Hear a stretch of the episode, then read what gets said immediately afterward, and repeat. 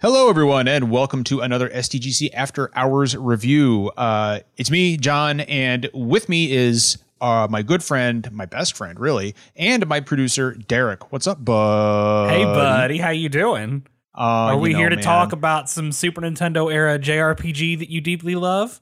Well, well, we are here to talk. We are living a life. Oh, I spoiled the whole Uh, review, didn't I? Oh, ah, beans. I did. I sure did a bad there. So so yeah, we are here to talk about uh, Live A Live, uh, which released um, on what was it the twenty second? It was Friday, so yeah, um, uh, on, on the Nintendo Switch, uh, and this was a big one for me uh, because it. If any anybody who knows me knows that I've got somewhat of an affinity for old school Super Nintendo era JRPGs. I've been watching you rock back and forth manically in your chair over this game for months and months. yes. When was Yes, this I- announced? because literally since then.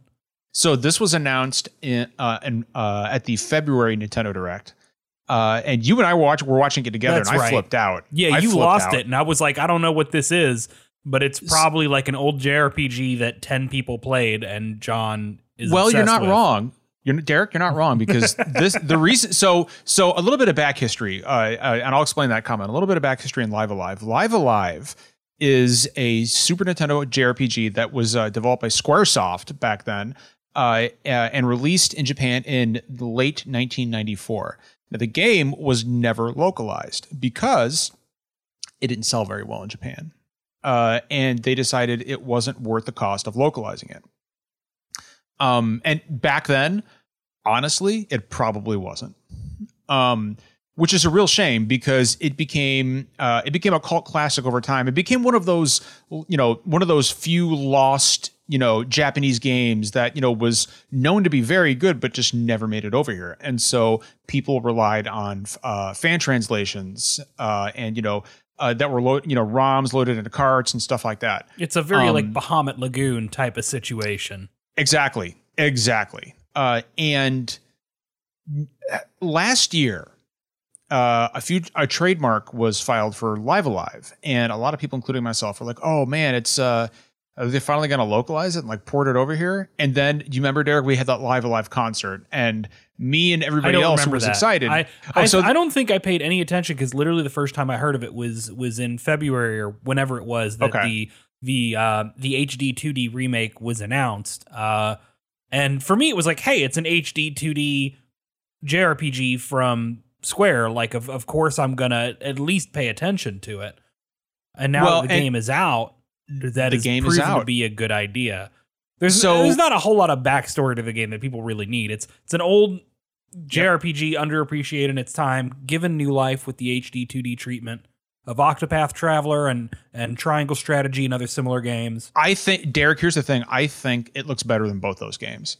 Uh, I do think it looks better than Octopath in a lot of ways. I didn't play Triangle Strategy yet, so I so I love Octopath Traveler, um, but it's got so Octopath Traveler definitely has issues with Bloom, uh, and and things looking a bit a well, bit they're muddied. they're refining the approach.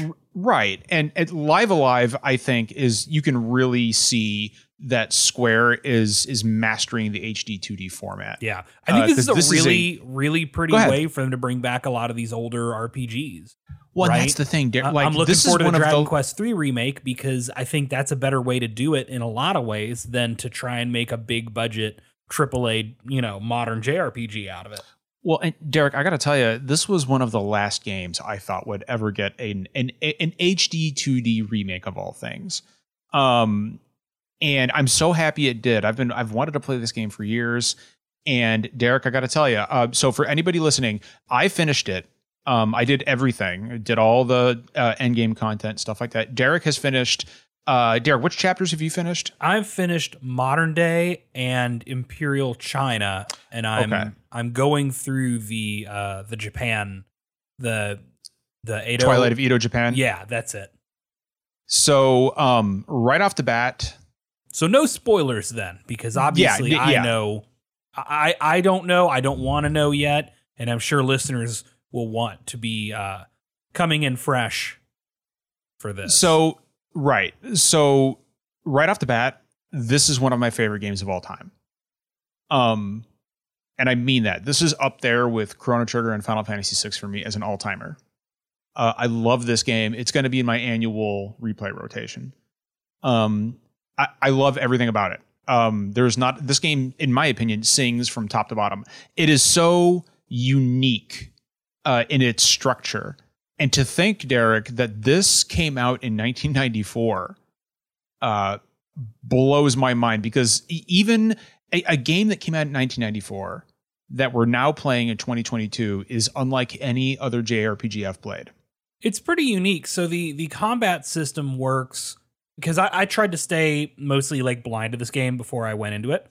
The Right. combat in this system is you're on a grid, and every time you move a space or take an action, every enemy on screen there they, it's kind of like an ATB gauge, like an old you know Super Nintendo or Right. Final Fantasies, except instead of filling up over time, it jumps up a bit with every action you take, and then when their bar gets full, they get to make a move and whether that's moving if it's moving a space it only takes a little bit off of that like that that gauge so that it, they can Mhm. move again after only a couple of of inter intervals i guess is how i'll refer Do you- to it i'm so do you know sorry for the barking dogs Oh, oh no, no, dude, it's it's not a it's not an SDGC podcast unless there's a dog in some form. yeah i know twig's Um, losing her mind um but but Do- and then using like attacks you need like longer to charge up afterwards so right. if you do an attack, you are almost guaranteeing that the enemy will also get to attack you afterward.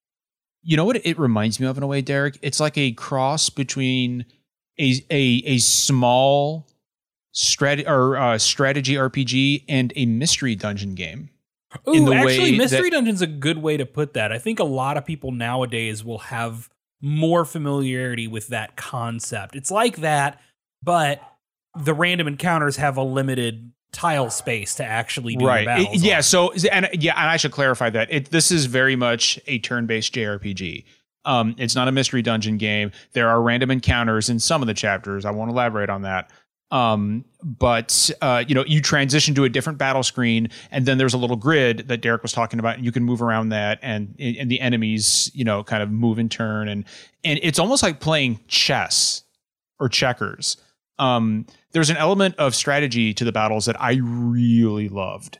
Uh, and you know, when you combine that with the incredibly unique structure of this game. Now, now, now, Derek, you started off with the present day. Yeah, so that's the other other gimmick of this. So the the game is split into it's it's what is it seven time periods. So, so there are seven time. Well, there's to seven start, time periods. obviously, what happens when you complete all seven? There's more that happens after There's that. more but- that happens. Yeah. But you have seven time periods with seven different characters going through seven different stories, and each one is a kind of a self contained mini JRPG.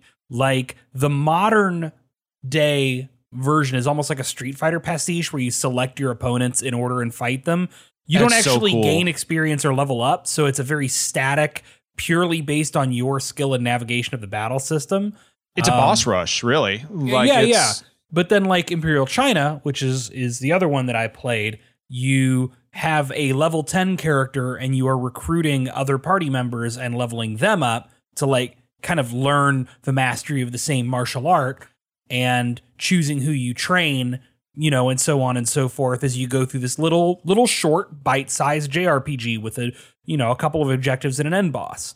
And I know the the Japan setting has some stealth elements where like I've got a map and a unique button that lets me blend into the background.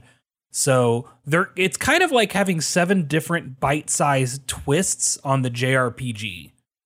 Well, and so Derek, I'll go ahead and tell you, Twilight of Edo Japan is, I, I think, one of the longest scenarios. It's Is it? huge. Okay. It's- yeah, it's got multiple boss fights, um, and it, it, it is enormous, enormous. Um, and what, it was one of my favorites too. Uh, um, I see. I can't. So I don't want to get into the specifics of some of the other then- chapters. Then, then don't too much. Well, Um, I think like here's this like me explaining and us explaining that modern day was basically a Street Fighter inspired boss rush. I think that's fine. We're not talking too much Right. about plot because we don't we don't want people to, you know.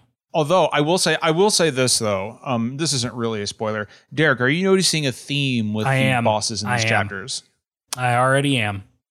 Yep. And uh, we don't. You don't need to say what it is, but I. But but I know you know what it is. And are you are you intrigued as to what's going on? I have no fucking clue what the connectivity is between all of these stories, and I think it's going to be very interesting when I presumably beat all seven of them and get the you know the Sonic Adventure 2 final story where Sonic and Shadow have to come together to fight the real villain.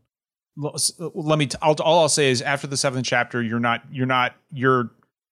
You're not anywhere near done with the game. Yeah, yeah, yeah. Um, so it took me about it took me about 28 hours to finish all chapters. Uh, I and I did everything. Um, the final chapter is by far the longest. It's huge. Um, and uh, and what and it's got a meaty end game too. There's optional dungeons. There's optional bosses. There's you know ultimate equipment you need to go run run and get for all your characters. Like it's just it's great.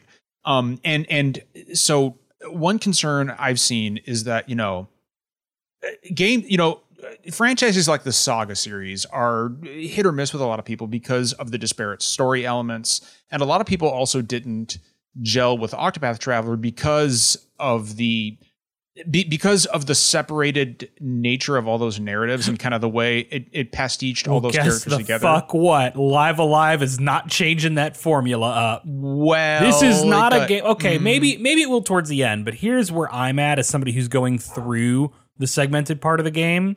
Is this is a bunch of short, extremely shallow stories that rely almost entirely on like very arch tropes. This game is not winning any storytelling awards with me. And that's fine because I'm sure that that will change at some point. But that's talk to me again after you're done Sure, I'm Um, sure. Again, like I said, I'm sure that will change. But when people sit down, the first 12, 16, however many hours that they're going to play are going to be these bite sized, very, uh, again, very surface level, J, like twists on the JRPG formula that I will be honest, I think the gameplay mechanics are very fun and the game is gorgeous aesthetically and the soundtrack is very good. we gotta talk about that Yoko Shimomura soundtrack yeah, it's an Like, excellent soundtrack, but like the the two and a half stories I've played so far are, I mean, a little snooze fest on story, but that's that's the nature of the beast. It is not just a Super Nintendo JRPG, but it's a Super Nintendo era JRPG that has broken its plot amongst seven different bite-sized stories. So it's So- going to be shallow until things come together. So I'll say this, and this is stuff that's already been said online. So our our very good friend Rebecca Valentine at IGN um, did review the game. She loved it too. It's it's one of her. It's also one of her new favorites ever.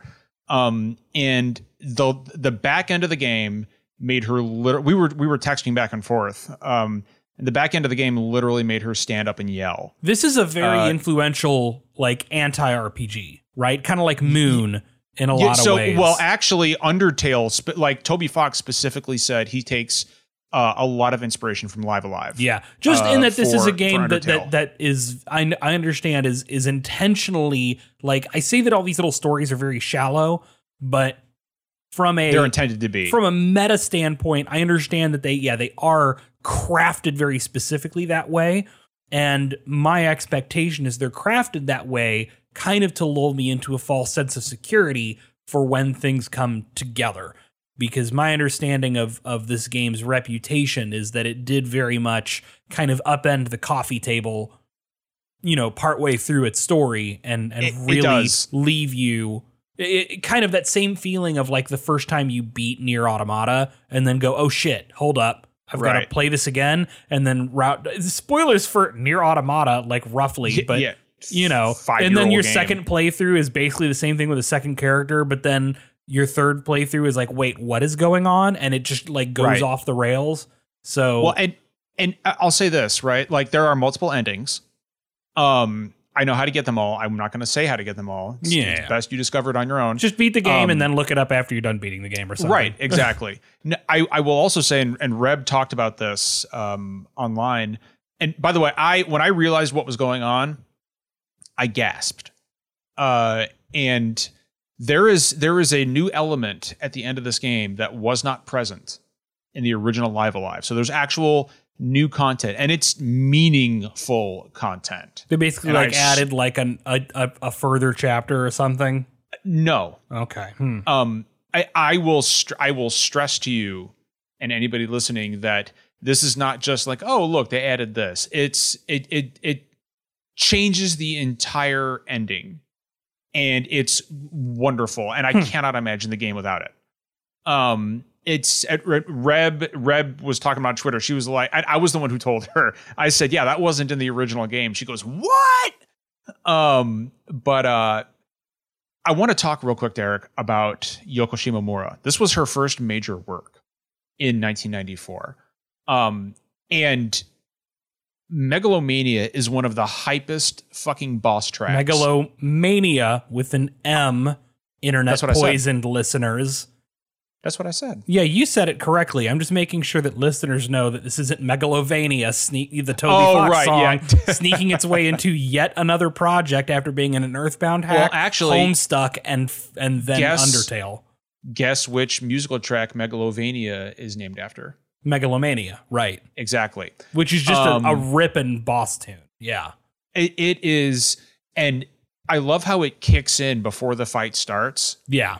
Um, and it just it gets you amped up. Like I that I I was listening. Oh, listening. the to event while I was scripting is out. impeccable in this game. It is. I mean, that's the thing is I th- I may think that the stories are very arch and very shallow, but the actual execution of everything and the very brisk pacing works very much in its favor to present you these bite-sized like anthology stories and experiences in the part before whatever the twist is that we're not going to talk about and I don't even know. So, Well, I, and I think we need to we need to recognize and understand just how groundbreaking this game was in 1994. Oh yeah, this is wild to Um, play now. When think of the fact that this is a a, a a prettied up and gussied up, but still Super Nintendo game, and Yeah, that is a and- a truly wild thing to think of because nothing that is happening in this game. eh, I could imagine playing this game on a Super Nintendo, right? If the if the visuals were simplified and the audio was simplified down to like Super Nintendo midis, I believe you could make this game on a Super Nintendo. Yeah. But yeah. like game design in this way and with In this kind of variety was not really done. This is a very bold game for its time. This It- was somebody it- it- throwing out the rule book and making something nobody else was even thinking of. Yeah, it it truly was. I mean, Derek, I don't think it's an exaggeration to say this game was a decade ahead of its time. This is this I mean And- it's decades. This is a very novel and and interesting and engaging JRPG experience today. Right? It Yeah. right now in the early parts it feels like an overly ambitious indie game, right? Like made by a passionate and talented little indie team.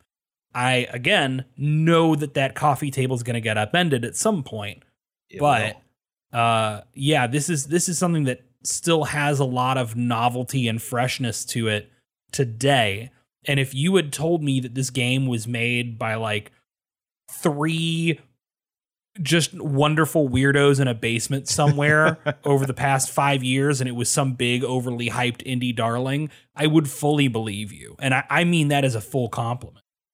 Well, and and Derek, it's important to note that um, this team went on to make Chrono Trigger, um, and so which so similarly you can, just completely threw the book out in a lot yeah, of ways. it, yeah, and and and so it it it really just You can see some playing- of that early Chrono Trigger DNA in here. I think you can you absolutely can Um, between the different and- time periods and the kind of you know spatial based battle system and and Oh, yeah. Derek, you're gonna flip the fuck out over the near future. Oh, I'm sure I will. You're- well, you're- I know it's Mecha. You've told me it's Mecha. Yeah, you should absolutely Right. do that one next Right. because you are going to see. I actually thought about you constantly while I was playing. I was like, "Oh man, Derek's going to eat this shit up." Yeah. Um, it is so. Wow, you mean the the stupid fucking uh, Gundam fan might be excited over a Mecha setting? I mean, who, who could have guessed that? it's it's it's wild. It's very 90s Saturday morning anime style cartoon. Yeah, I'm gonna make you Um, watch the 1970s Gundam. Oh, Do it. I'm in. I'm Hell yeah! Um, anyway, continue. so so yeah, I you know, somebody in the Discord asked me, um, John, where does this, you know, wh- what are your wh- where does this fall for you? And I can only imagine how this game might have affected me had I played it in 94. You know, because that was a very pivotal moment in my life. And that's when I played Final Fantasy VI, a game that like literally lit- literally affected my life. And I you know, I I wonder one how this game would have affected me back then, but also Derek, I wonder I truly believe that if this had been localized, it would be remembered as one of the all-time greats of that era. Um, and and again, that this is me speaking as somebody who has finished the game and seen everything it has to offer. Um, but I I could not be happier with the way this turned out. I love everything about this game. I had such a good time playing it. I loved every single second, and such a perfect game for the Switch format. Yeah, this this Um, works really well on the Switch. I do hope, expect, and believe that this will hit other systems eventually. I don't think it, I'm not sure it will, Derek, because it was published in America by Nintendo. Well, same with Octopath though. Octopath at least got a PC port. I don't know if it hit anything else, but it hit Xbox, but wasn't that published by Square and not Nintendo? not in the. I, I could swear that was a Nintendo partnership at 1st I'll have to look that up. Uh, But I mean, anyway, I, I, I hope, mean, it's- I hope it's- it does because this game deserves a wide. Square audience. owns it. I mean, so you know, it's it's one of those things. It might be timed on the Switch, but I wouldn't be too surprised. But for now, eh, you know, I, this game's not going to look prettier on other systems, so you might No. as well get it on Switch if you've got one. And you know, the the last thing I wanted to touch on, Derek, is uh, somebody else in the Discord had asked, "Do we? Th- wh- what do we think Xenoblade Chronicles Three releasing so close to um, Live A Live means for sales?" I don't Oh, think it means nothing. a whole lot I don't think it Uh, means because anything. you're yeah, you're looking at two very different audiences. Here's here. I I, I Um, I don't even know if that's necessarily. you could also finish. Uh, you could also finish this in a matter of days. Right. I mean, this is something that takes 20 to 30 hours compared to Xenoblade is probably going to be like upwards of 100. Um, but here's yeah. the I thing mean, I about finished. I finished this in three days. Yeah, so. here's the thing about JRPGs. JRPGs are something that have they're not evergreen, right? In that they are uh like going to sell well over time over and over and over again month after month, but they are evergreen in that if a JRPG is good, they are eventually going to sell to everyone who would want them right? Like anybody who didn't pick up, for example, Tales of Arise when it came out, but was interested in it, was gonna pick it up. It might Oh, be sure. a few months or a year or two down the road, but they'll eventually get it. Um, so something like Live A Live, I think, was going to appeal to hardcore gaming olds like us who who were going to buy this early and I think they're confident enough that word of mouth on it would be positive enough that it will continue to sell some copies to people who are curious about it and to JRPG fans looking for something, you know, new, fresh that they hadn't tried before. So, Right. So here's what I think we'll do. I have finished the game. You guys all know I loved it. Yeah. Um, Derek, I not love it so game. far. I mean, I know I, I I worry that people will hear me talking about the Oh. the story elements being very shallow so far, and worry that that is a criticism. And I think it is a necessity of creating these like RPG vignettes. It right? absolutely is. You really could not fit a visual novel length story into these. So you need to lean into those those tropes and those archetypes to sell, tell right. you know the campfire version of these kinds of stories. Um, It well, what I was suggesting, Derek, is that I think we should revisit this when you finish it and do a spoiler cast now we could Um, potentially be- do that. because I, I, you, I, I Depends I on what we got going on. Bare minimum, we'll wanna talk, about the shit. Me and you. Yeah, like obviously. You're what? Yeah, well, you're you are going to want to talk about this Yeah. after you finish. I'm gonna lose my and mind. I'm sure. There's actually one more thing I want to mention, and that is There's a lot Heart of one more Shifu. things. I know, but I need to get this off my chest. Earthen Heart Shifu is wonderful. Is gl- is perfect. Yes. There's a line. There's a line in this game when you think about like again the, the fact that this out, came out in 1994. There's a character and he's and he's telling the big boy that like, hey, your body is what makes you unique, and you should love yourself. it makes And- you it makes you unique and wonderful and Yeah. special. And I'm like, wow, like yeah, I and love it's not you, it's not impeding like your mobility and your capability. So don't worry about it. Like Yeah. You know, it is it is a thing you should treasure because it is part of you. And I was like, oh, look at this wonderful little old man. Look at this He wonderful just- game. He is a fantastic little old man, and I want him to be everyone's grandfather. Yes. Um, but yeah, so so we will we will leave it here. Um, guys, again, Live A Live is available right now on the Nintendo Switch. Uh, I'm telling you to go pick it up. It, I love it. Plus, I need you to buy it so we get more HD 2D. Is this one remakes. So sponsored or did we both buy copies? We both bought copies. Um, we, we both bu- bought copies. We didn't buy copies. No. Um, unfortunately, the game was published in Japan by Square Enix, but it was published by Nintendo in America, so we did not receive a code. Um, as much as Square wanted to give us one, um, they That's just okay. didn't have any offer, which is totally fine. Um, I am happy to patronize. I would have bought the game anyway. Um, so I'm happy because I want more HD 2D. Well, you bullied me into buying it uh, instead of waiting a, a month or two on it, and I'm, I'm happy happy, you that you did. did. I'm happy so, you did. Yeah, me too. Uh, all right. All right, everyone. Well, um, don't forget, we go live every Thursday night at 9 p.m. Eastern Standard Time on twitch.tv slash official SDGC. You can also follow us on Twitter at official SDGC. Uh, we really appreciate your time. Thanks for hanging out for us. Derek, thank you for recording this review with me. oh, thanks for having me here, bud. Of course, pal. I love you, man. Later, bud. Bye, guys.